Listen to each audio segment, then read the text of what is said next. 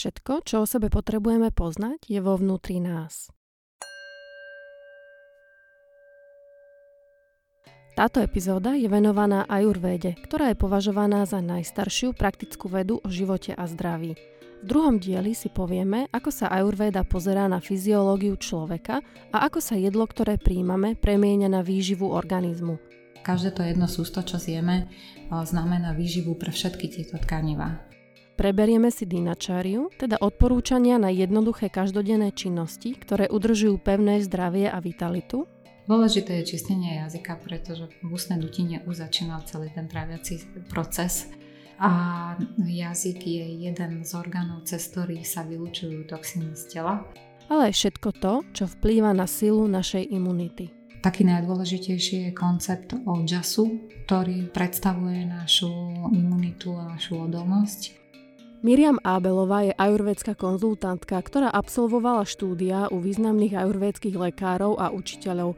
Je spoluzakladateľkou prvých ajurvédskych centier Darsana, ktorými sa ajurvéda dostala na Slovensku do širšieho povedomia. Ajurvéde sa profesionálne venuje asi 14 rokov a ako hovorí, keď nasledujeme odporúčania ajurvédy, zabezpečí nám pevné zdravie, pokojnú dušu a čistú mysel. Ayurveda je taká benevolentná, ona nikoho nič nenutí, ona odporúča. Čiže mm-hmm. túto ti dáva kompletný návod a ty si z toho vyber, čo dokážeš dodržiavať. Moje meno je Radka a v tomto podcaste vám chcem ukázať, že yoga je jedna, ale má tisíc ciest. Počúvajte prosím s chladnou hlavou. Podľa Ayurvedy má strava základný vplyv na celkové zdravie 80%. 80% môjho zdravotného stavu mm-hmm. je to, čo... Závislé na tom, jem. čo príjmam. Tak. Čo príjmam pravidelne, alebo čo by som príjmala pred týždňom, alebo čo som príjmala včera, alebo ako to je, že čo 80% času som príjmala minulý rok. Ako to je? Um, všetko dokopy. Celý ten proces je zložitejší a prebieha kontinuálne. Vlastne ty spomínaš ten koncept vyživovania jednotlivých tkaní v organizme. Um, vlastne tento proces vyživovania začína od momentu počatia. Tedy sa formujú tkaniva a potom sa začnú aj vyživovať. Čiže to vyživovanie toho organizmu prebieha stále. Nazýva sa to, že ahara rasa. Ahara mm-hmm. rasa to je predkúzor. Je to vlastne zmes ktorá eh, vzniká počas celého tráviaceho procesu a vlastne to je určitá hmota, ktorá začne postupne cez eh, krvné riečište vyživovať jednotlivé tkaniva.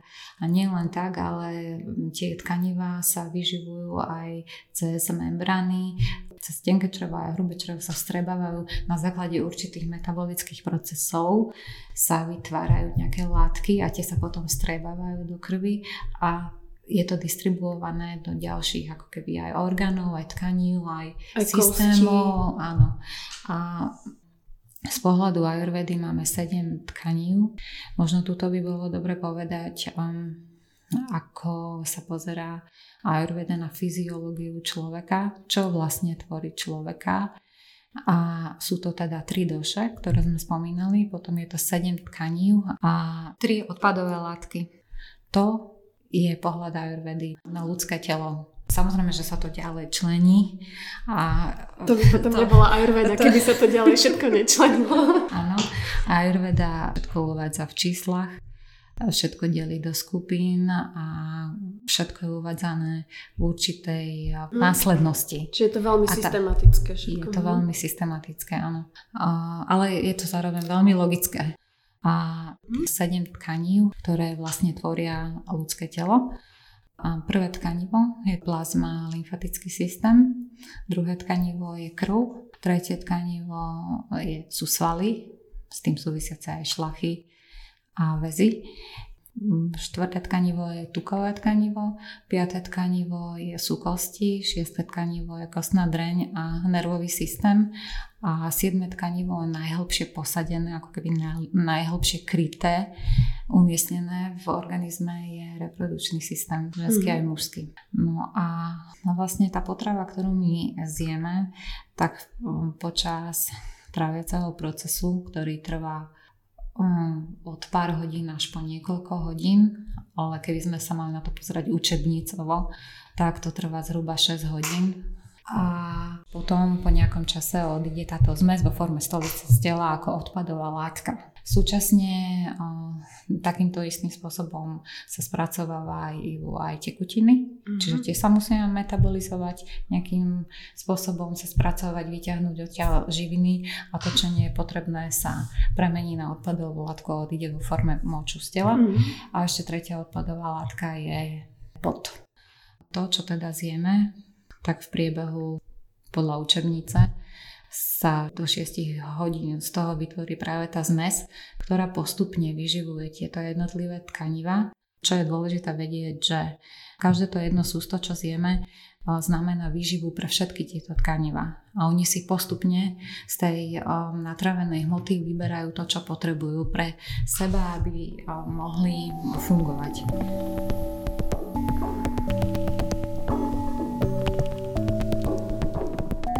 To vlastne súvisí s tým, čo som chcela tiež s tebou prebrať uh-huh. a to je dinačaria, teda nejaký denný režim, ktorý máš vykonávať, uh-huh. aby si sa čo najviac, najpriamočarejšie priblížila k tej svojej rovnováhe. Uh-huh.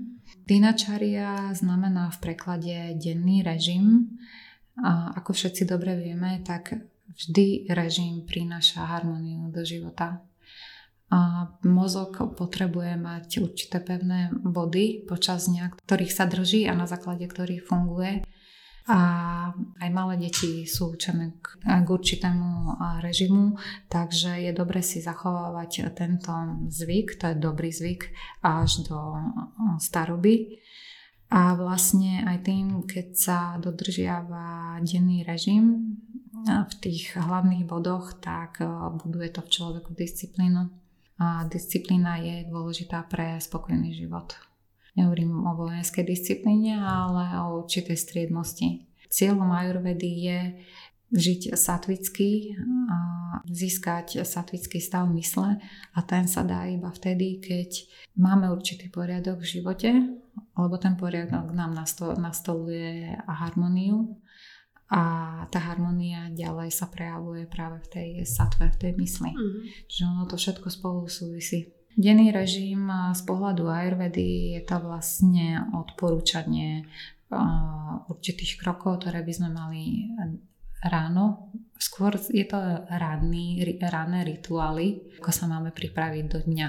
Sú to odporúčania, ktoré boli už dávno, dávno zostavené veľmi významným ajurvedským ačáriom, čarakom a tu by som ešte spomenula, že sú také významné tri diela. Je Čaraka Samhita, Sušruta Samhita a Ashtanga Hridayam. Mm, ich autormi sú Čaraka, Sušruta a Vagbata.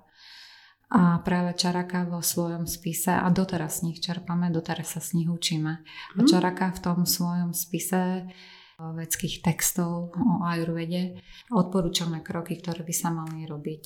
Oni sú v určitom poradí a je ich zhruba 17 a to je iba ráno. Ako som spomenula, Ayurveda je taká benevolentná, ona nikoho nič nenutí, ona odporúča. Čiže mm-hmm. túto ti dáva kompletný návod a ty si z toho vyber, čo dokážeš dodržiavať. To je dôležité. Že vyber z toho, čo dokážeš robiť a čo nedokážeš, tak skús postupne zavádzať. A keď to aj napriek tomu nedokážeš, tak to akceptuj. Že to nedokážeš a ži s tým, čo dokážeš. A vedela by si mi povedať niektoré tie postupy? Uh-huh. Hej. Mám povedať tých 17 alebo niektoré z tých 17? Vymenú tie najzákladnejšie. Tie najzákladnejšie, dobre. Tak čas vstávania, to je prvý dôležitý. Môžem si typnúť? Áno, áno. Tesne pred východom slnka. To je? Záleží od obdobia v roku. Správne ale Ayurveda uvádza čas 4.30, respektíve um, čaraka, lebo sa to považuje za čas, kedy aj sa to nazýva Brahma Murti. A je to čas, kedy dochádza k zmene, kedy sa prelína tamas so satvou, končí sa noc a dochádza k prieždeniu Hovorí sa, že vtedy je najčistejšia satva v atmosfére a z tejto energie sa človek nabije na celý deň. Dôležité je, že malo by sa vstať do 6. hodiny rannej. lebo vtedy je aktívna vata, energia a keď sa človek zobudí v čase vaty do tej 6. hodiny, tak stále čerpá z tej satvy. Ale od 6. do 10. cez deň, alebo teda ráno, je už aktívna kafa. Um, čiže keď sa človek zobúda v tomto čase, tak už na seba naberá tú energiu tej kafy, čiže sa mu aj horšie vstáva a je lenivejší a je taký unavenejší a nechce sa mu. Takže môžeme to povedať v našich končinách ideálne pred čiestou. Hej. Dobre, hej, to benevolentnejšie, ale trošku optimistickejšie. Je, to, je tolerancia do 6.30. Mm, Ak to niekomu pomôže.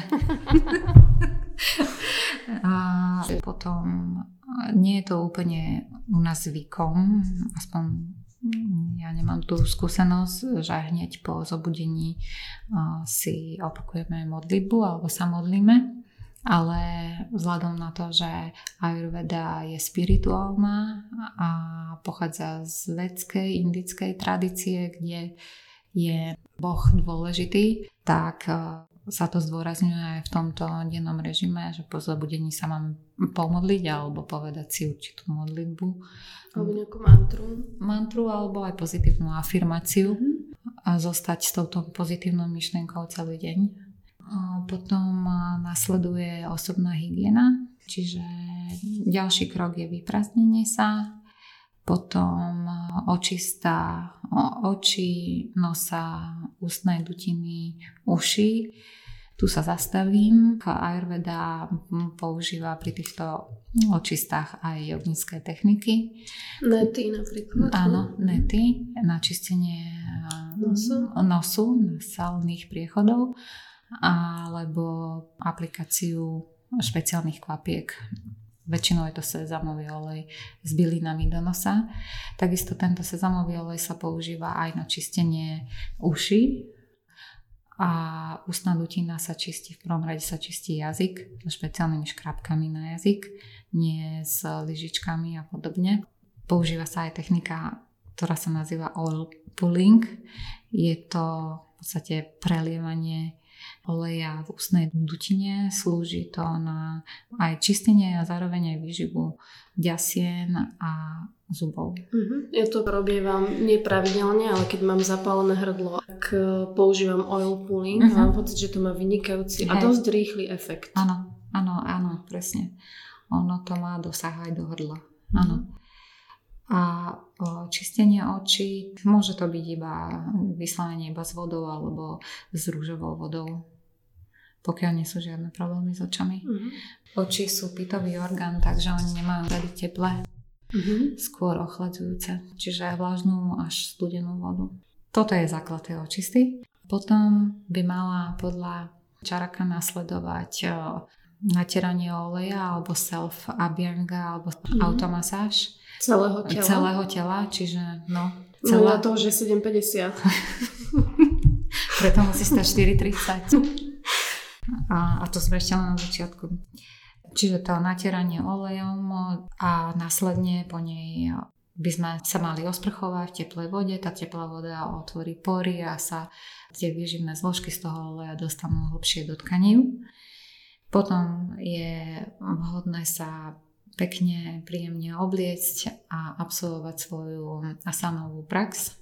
Po asanovej praxi by mala nasledovať pranajama, a meditácia a potom je človek už pripravený. A vlastne a potom, keď už ukončíme všetky tieto aktivity, tak, je, tak by si mal človek pripraviť svoje ranieky, nájsť sa a venovať určitú čas svojho alebo toho dobedia práci, škola alebo to, tomu, čo sa venuje dennodenne, potom je obed. Po obede zase sa venuje škola škole, práci. Svoje primárne mm, činnosti. Primárne, presne. A potom okolo 6. Mm, by mala byť večera, skoro večera v podstate, medzi 5. a 6. a po večeri už by sa mala dotyčná osoba venovať aktivitám, ktoré robia radosť, či už je to seba vzdelávanie alebo rodina a o 10. by mal ísť človek spať.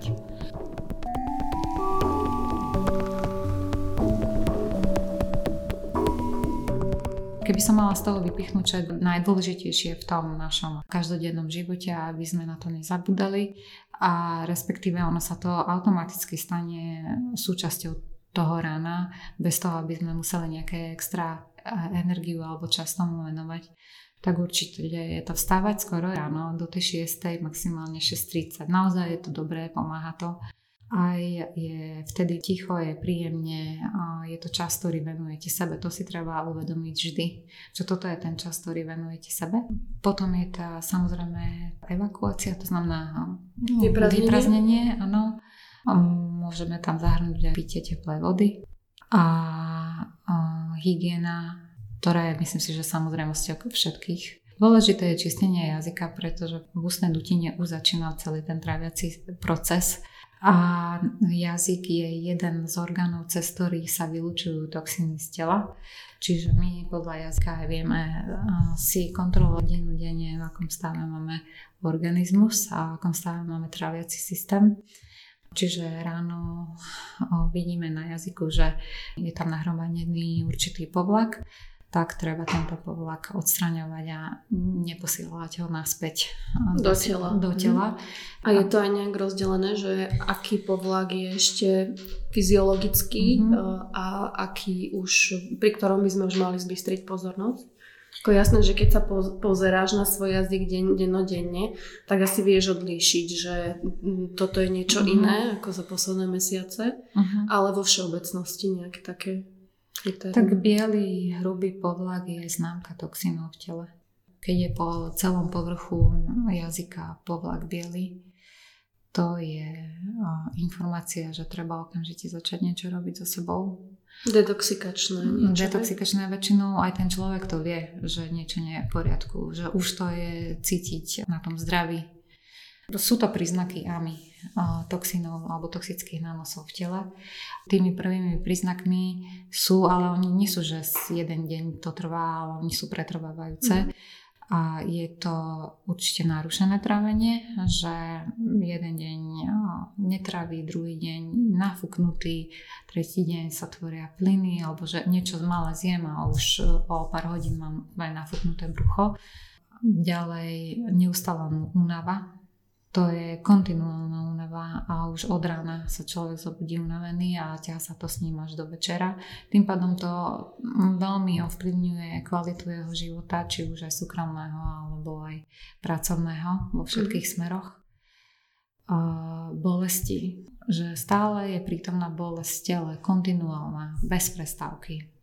To, to je jedno na ktorom mieste. No. Ono sa môže aj to pohybovať tá bolesť, že jeden deň tam, druhý deň tam a tak ďalej, že stále niečo boli. To sú ďalšie a ďalšie hm, veci, že ono sa hm, to prejavuje najmä na úrovni toho trávenia, že človek zle trávi, priberá, nafúknutý, má reflux alebo palí ho žáha, Ovplyvňuje to potom aj to vylúčovanie, že je buď sú hnačky, alebo sú zapchy, alebo sa to strieda, potom je nečistá koža, neustály výskyt nejakých výražok, a môže, výsevov na koži, presne. Môžu to byť tie spomínané zápaly, krvácania. Akože ono má to rôzne prejavy. Mm-hmm. Opakujúce sa nádchy, kašle, mm-hmm. prechladnutia. Hej, mm-hmm. hej. A existujú nejaké všeobecné návody, že teraz na svojom tele spozorujem niečo takéto a je to asi taký výkričník, že mala by som začať niečo so sebou robiť? A je prvý krok vždy, že musím si zistiť svoju konštitúciu, aj keď ja si myslím, že možno, že niektorí ľudia trošku tušia, uh-huh. ktorí už e, sa obtreli trošku o ajurvedu, uh-huh. ale dá sa to, viem urobiť niečo všeobecne platné pre všetky konštitúcie, čo teda minimálne nezhorší ten stav, uh-huh. aspoň ho udrží. Sú určité kroky, ktoré môžeme zaviesť. V prvom rade je to stredná strava, Čiže keď mi netraví, tak nebudem ďalej jesť a počkam si na hlad. Mm. Hlad je veľmi dôležitý ukazovateľ zdravia. Zvoliť takú detoxikačnú dietu, nazvem to, jednoduchšie jedlá, ľahko stráviteľné jedlá. A tí, ktorí majú skúsenosti s ajurvedskou kuchyňou, tak určite poznajú kičary. To je také známe jedlo, mm. je to pôstne jedlo. Konzumuje sa aj počas detoxikačných diet Takže určite kyčary, ale zase tiež kyčary upravené pre danú konštitúciu. Dokonca je ešte ďalšia možnosť, že nie je sa hneď kyčary, ale je sa rýžový odvar, tak to nazvem rýžová polievka, ktorá je najprv veľmi riedka a sa pomaličky zhustuje, zhustuje až sa mení na kyčary. Tento detox je to hlavne pri, v prípadoch, keď nie je prítomný hlad. A ten nie je prítomný hlad väčšinu u ľudí, ktorí majú kafovú nerovnováhu. Pitoví ľudia um, väčšinou nemajú problém. Pity ani veľmi nevydržia na nejakom uh, pôste bez jedla. Uh, už veľmi ťažko vydržia deň na šťavách. Čiže aj pre nich je skôr lepšie um, napríklad, že do obeda šťavy alebo obede už dať hmotné jedlo. Mm. Ale pokiaľ vydržia, väčšinou nie sú iba čisté pity, ale pity s niečím a ešte najvyššie sú cieľa vedomé, tak mm, dokážu ten jeden deň to spraviť. Potiahnuť. Potiahnuť, presne. A vaty by nemali mať e, dní, kedy nejedia vôbec, lebo vata sa dostáva veľmi rýchlo do nerovnováhy. Každopádne by som chcela akože k tomu povedať to, že určite nikomu neublíži jednodňový pôst bez ohľadu na to, aká je konštitúcia.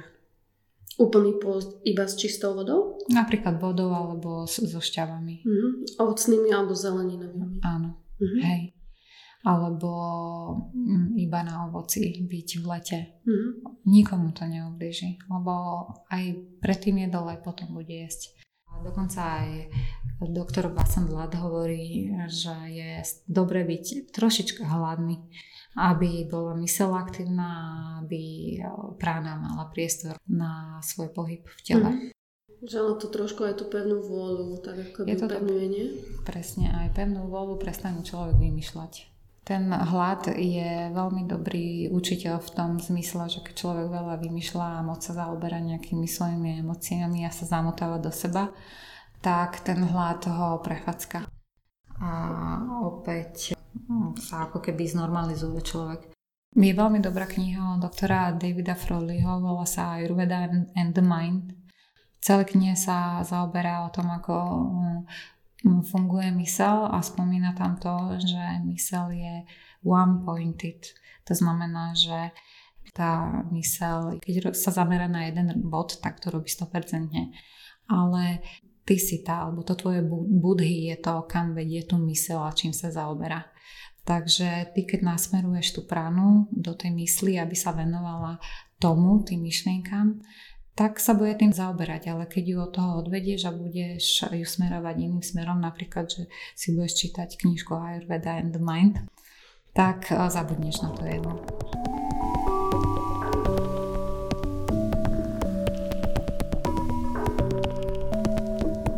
V dnešnej dobe ešte špeciálnejšie je zaujímavá imunita. Uh-huh ja vnímam, alebo teda mám za to, že, mm-hmm. že imunita je tiež akási dynamická rovnováha. Teda, že ju musíme kontinuálne doplňať. Má Ayurveda aj predpokladám, že určite má nejaký mm-hmm. systém mm-hmm. na posilňovanie imunity. Mm-hmm. Má systém, má niekoľko konceptov, ktoré sa tým zaoberajú. Taký najdôležitejší je koncept ojasu, ktorý vlastne predstavuje našu imunitu a našu odolnosť a je dôležité vedieť, ako sa tento čas um, formuje v organizme, akým spôsobom získavame tú imunitu. A opäť nás to vracia k tomu, že je veľmi dôležité trávenie, akým spôsobom trávime, akým spôsobom sa spracováva tá potrava, či je dostatočne vyživná na to, aby tie jednotlivé tkanivá, systémy a orgány dostali to potrebné, čo potrebujú na svoj výkon ako sme odolní, aký sme silní a je ten odžas. Ono to vlastne mm, sa dá ešte povedať, že úplne zjednodušene, mm, čo sme už miliónkrát inde počuli, že naozaj sme to, čo vieme. A to znamená aj v tomto smere, že sme takí silní ako tá výživa, ktorú užívame a akým spôsobom sa o seba staráme. Čiže tá imunita je veľakrát výsledkom toho, ako sa my o seba staráme a čo do seba príjmame. Či už je to vo forme potravy alebo určitých nejakých vnemov, myšlienok a všetkého, čo do seba vstrebávame. Tá imunita súvisí so všetkým, čo, o čom sme sa rozprávali doteraz. Ako fungujú a v akej harmonii spolupracujú duše v organizme, akým spôsobom sú formované naše tkanivá, ako funguje vylúčovanie odpadových látok, aké máme myslenie, aké máme myšlienky, aký máme postoj k svojmu životu. No to vlastne aj presne zodpoveda tomu, čo naformuloval Sušruta, čo bol jeden z tých dôležitých ľudí, ktorí napísali dôležitý spis pre nás, Sušruta Samita, kde naformuloval koncept zdravia a podľa Ayurvedy. Tak definícia zdravia podľa Ayurvedy znie. Ten, kto je ukotvený v ja, kto má vyrovnané doše, vyrovnané trávenie, správne vyvinuté tkaniva, má patričné vylúčovanie odpadu, dobre fungujúce telesné procesy, a ktorého mysel, duša a zmysly sú naplnené blaženosťou, sa nazýva zdravým človekom. Tak to je naozaj zahrnuté všetko. A tento človek má aj silnú imunitu.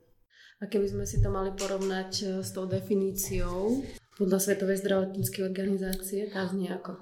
Tá znie Zdravie je stav úplnej telesnej, duševnej a sociálnej pohody a nie len neprítomnosť choroby alebo postihnutia.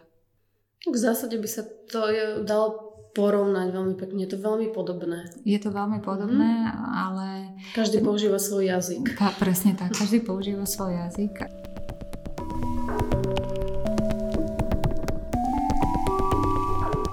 Ja som sa ešte chcela k tomuto určite dostať, lebo mm-hmm. to je tiež možno, že taký, o, taký jednoduchý nechcem povedať trik, ale jednoduchý mm-hmm. spôsob, ako si zlepšiť trávenie. Ano. A to je nielen to, čo príjmame, mm-hmm. jedlo, potravu, ale ako. Je dôležité to, aby si človek čo najčastejšie pripravoval stravu sám, pretože aj napriek tomu, že tie zdroje, odkiaľ e, pochádzajú tie jednotlivé potraviny, nemusia byť úplne 100% bioorganické, tak tým, že si ju pripravujem sama, tak do nej vkladám energiu lásky, lebo pripravujem pre seba a chcem, aby bola tá strava pre mňa liečivá. A vieme všetci, tak energia lásky je liečivá.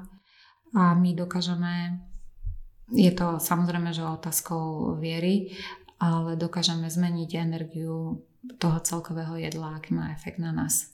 Čiže aj keď tie zdroje nie sú až také kvalitné, ale tým, že si pripravíme tú stravu sami, tak meníme až také nekvalitné zdroje na kvalitné. A potom sú dôležité samozrejme aj časy, kedy sa konzumuje, čiže by to malo byť v súlade s biohodinami. Najsilnejší traviaci oheň máme všetci, bez ohľadu na to, aká má konštitúcia na obed. Čiže obed je najdôležitejší jedlo dňa. 12.00? Ideálne. obed, preto sa má obedovať, alebo sa považuje obed za hlavné jedlo dňa, pretože vtedy je najsilnejší tráviaci oheň, vtedy sa aj najlepšie strávi, aj absorbuje vyžíva do tela. A súvisí to napríklad aj s tým režimom, že ak si ja naučím svoje telo, že o tej 12. pravidelne uh-huh. jem hlavné jedlo dňa, uh-huh. tak o to viac sa mi aj zosilní môj uh-huh. ten tráviaci oheň. Uh-huh. Alebo Hej. si poviem, že proste o 12. nestíham a vyhovuje mi viac o, o 14. Tak keby som teraz začala pol roka pravidelne jesť o 14. tak je to tak, že by si moje telo vytvorilo toho najsilnejšie agny práve vtedy v nie. v očakávaní. Nie. nie. Treba si uvedomiť, že my pochádzame z prírody a nie príroda z nás. Čiže my nezmeníme určité biorytmy, ktoré sú nastavené a fungujú. Mm-hmm. Čo by ale, keby si jedla obed do druhej, to by znamenalo, že by si mala aj neskoré raňajky, alebo by si mala veľký rozdiel medzi raňajkami a obedom, čo tiež nie je úplne dobré. A plus už by si jedla v čase, kedy už no, prichádza k aktivite váty. Váta sa síce zúčastňuje na trávení, ale ona nie je tá, ktorá vylučuje tie enzymy tráviace. Ona skôr pomáha tomu presuvu tej potravy, ale nie je tá pita. Pita je potrebná na ten metabolizmus a jej aktivita už sa utišuje. Už nastupuje vata, ktorá má práve už na tú natravenú, metabolizovanú ahara rasu, to je ten predkurzor, ktorý nás potom ďalej vyživuje, tak tá vata to má skôr posúvať. A no. raňaky, a si o koľkej hovorila? Nehovorila, som ešte. Raňaky medzi 8 a 9. Praxi. Uh-huh. Po asanovej praxi aspoň hodinu. Uh-huh. Lebo asanovou praxou sa agni dostáva do celého tela tým, že sa zahreje človek Takže potrebuje nejaký čas, aby sa opäť začal sústrediť ten ústredný agni, čatára agni naspäť do žalúdka a tenkého čreva. No ale keby si teda naučila seba, že budeš jesť o druhej na miesto o 12, to by znamenalo, že by ti dlhšie trávilo a mala by si tým pádom neskorú večeru. Neskorú alebo žiadnu večeru, ani jedno není dobre. A neskorá večera vysturbuje všetky tri doše je to absolútne nevhodné, alebo vlastne večerať by sa malo do cca 6 hodiny, potom zase nastupuje aktivita kafy a od 6 do 22. a kafa absolútne netraví. Čiže keď sa konzumuje jedlo v čase kafy, či už to je ráno alebo večer, tak ono má na starosti stave stavbu tela. Ona je tá stavebná, to je tá kafa, ktorá ti dáva tú stabilitu a hmotu. A ona má síce určitý podiel na travení, ale nie je taký významný ako tá pita alebo vata. Čiže väčšinou v tomto čase, keď sa už netraví a konzumuje sa jedlo, tak je to veľmi škodlivé. A väčšinou sa to prejaví potom samozrejme na váhe. Hm, sa tvorí hmota. A tvorí sa hmota mm, a ešte čo je mm, škoda, že namiesto toho, aby tie orgány v noci sa regenerovali, tak sa musia trápiť s tým metabolizmom alebo s tým trávením. Tým pádom sa človek ráno potom budí unavený. A ešte ťa napadá takto z hlavy nejaké takéto mm. chyby, e, ktoré ľudia bežne robia, Aha. ktorým si vyslovene škodia. A možno, mm. že to podvedome aj vedia. Napríklad aj e, existujú určité skupiny potravín, ktoré nie sú kompatibilné, že je dobre ich nekonzumovať spolu. A nie je to vôbec tajné, dá sa to veľmi aj vyhľadať na internete, čiže keď to niekoho zaujíma, kľudne si to môže Hej. vyhľadať a sú to mhm. si nekompatibilné kombinácie potravín. Čiže oni vonku tie potraviny mimo traviaci trakt môžu byť jedno aj druhé zdravé, ale keď sa skombinujú vo vnútri, tak e, môžu pôsobiť toxicky. Napríklad, že sa nemá kombinovať jedlo zo včera s čerstvým jedlom že staré s, e, s čerstvým. Mm-hmm. Lebo to staré už neobsahuje pranu a to, čo obsahuje pránu, tak do neho vlastne miešaš niečo, čo už nemá e, živiny, čiže to znehodnocuješ. Mm-hmm. To je jedna vec. Alebo vôbec sa nemajú konzumovať potraviny, ktoré boli alebo mm, jedla, už vyrobené, vytvorené jedla, sa nemajú opakovane zohrievať a jesť na niekoľkokrát Mm-hmm. Lebo uh, tiež strácajú živiny. Už keď sa to zachladzuje, zase uh, zahrieva, tak uh, nie je to proces, ktorý by tomu prispieval. Čiže tam patrí presne aj to, že ma, nemali by sa konzumovať polotovary, fast foody, konzervované potraviny, určité zásady, ktoré je dobre si osvojiť a mm-hmm. dodržiavať ich v tom každodennom stravovaní.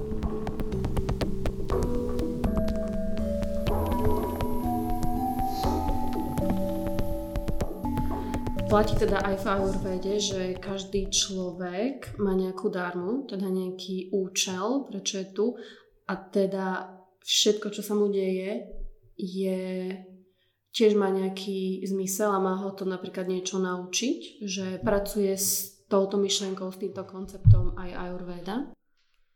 Ayurveda a yoga majú toto spoločné a spomínajú alebo uvádzajú, že človek má štyri ciele v živote a patrí medzi ne dharma, arta, kama a mokša. Dharma znamená, ja to viacej rozviniem, ale v krátkosti znamená určité poslanie v živote alebo náplň života. Arta je, predstavuje mm, vzdelanie a zabezpečenie finančné. Kama spôsob pôžitkárstva, aj to si máme užiť v živote, aj tie krásy, aj tie pôžitky. A mokša znamená v preklade oslobodenie, ale je to oslobodenie sa od hmoty. No a keď sa vrátim tej darme, tak my s tou našou západnou myslou a som sa stretla veľakrát a mala som to, chvála Bohu, aj vysvetlené, ako to teda je. My vnímame darmu ako poslanie z pohľadu um, profesného života. Ale správne by bolo pochopiť e, darmu tak, že všetko, čo robím, by som mala robiť e, najlepšie ako viem, s najlepším vedomím a svedomím. To znamená, že každú jednu svoju aktivitu vo svojom živote a rolu, ktorú zastávam, by som mala vykonávať s týmto prístupom. Toto je darma tie svoje všetky role, ktoré mám v tom živote, ktoré som si vybrala samozrejme, hej, tak ich robím najlepšie ako viem za tých daných okolností. A ten darmický spôsob života spočíva aj v tom, že pomáhame ostatným ľuďom bez očakávania nejakého finančného hodnotenia, odmeny. odmeny. Mm-hmm. Je našim poslaním pomáhať ostatným ľuďom. Mm-hmm. A keď sme sa bavili o, veľa sme sa bavili o zdraví ano. a berie to Ayurveda tak, že keď príde nejaké ochorenie, tak uh-huh. je to možno, že aj taký výkričník, ktorý mi má napovedať niečo, aby som ja zmenila nejaké svoje chovanie, ktoré ma možno uchráni pred niečím horším, mm-hmm. alebo ako to z pohľadu darmy mm-hmm. vníma Ayurveda ochorenie. Mm-hmm. Ayurveda o nás učí, aby sme vnímali chorobu nie ako svojho nepriateľa, ale ako svojho učiteľa. Čiže áno, hovorí nám tá choroba niečo o nás, že sme niekde pravdepodobne zlyhali pokiaľ sme do určitého obdobia boli zdraví a zrazu prišla nejaká choroba, je to informácia pre nás, že niekde nastalo zlyhanie. A veľakrát máme na tom podielmy, čiže je to priestor na seba reflexiu. A zároveň treba povedať, že nie všetky ochorenia vznikajú na základe nášho karmického konania v tomto živote, že bohužiaľ nesieme si v sebe karmu aj alebo ani nie, že bohužiaľ, ale je to tak, nesieme karmu alebo karmické zaťaženie až 7 generácií, my sme 7 generácií dozadu našich predkov. Čo je pre teba najcenejšie, čo si sa ty naučila mm, vďaka Ayurvede? Uh-huh. Ayurveda dala zmysel môjmu životu a dala mu smer. A stále sa učím, aj sa budem učiť a som vďačná za to, že som dostala tu možnosť sa aj venovať tak, ako sa aj venujem.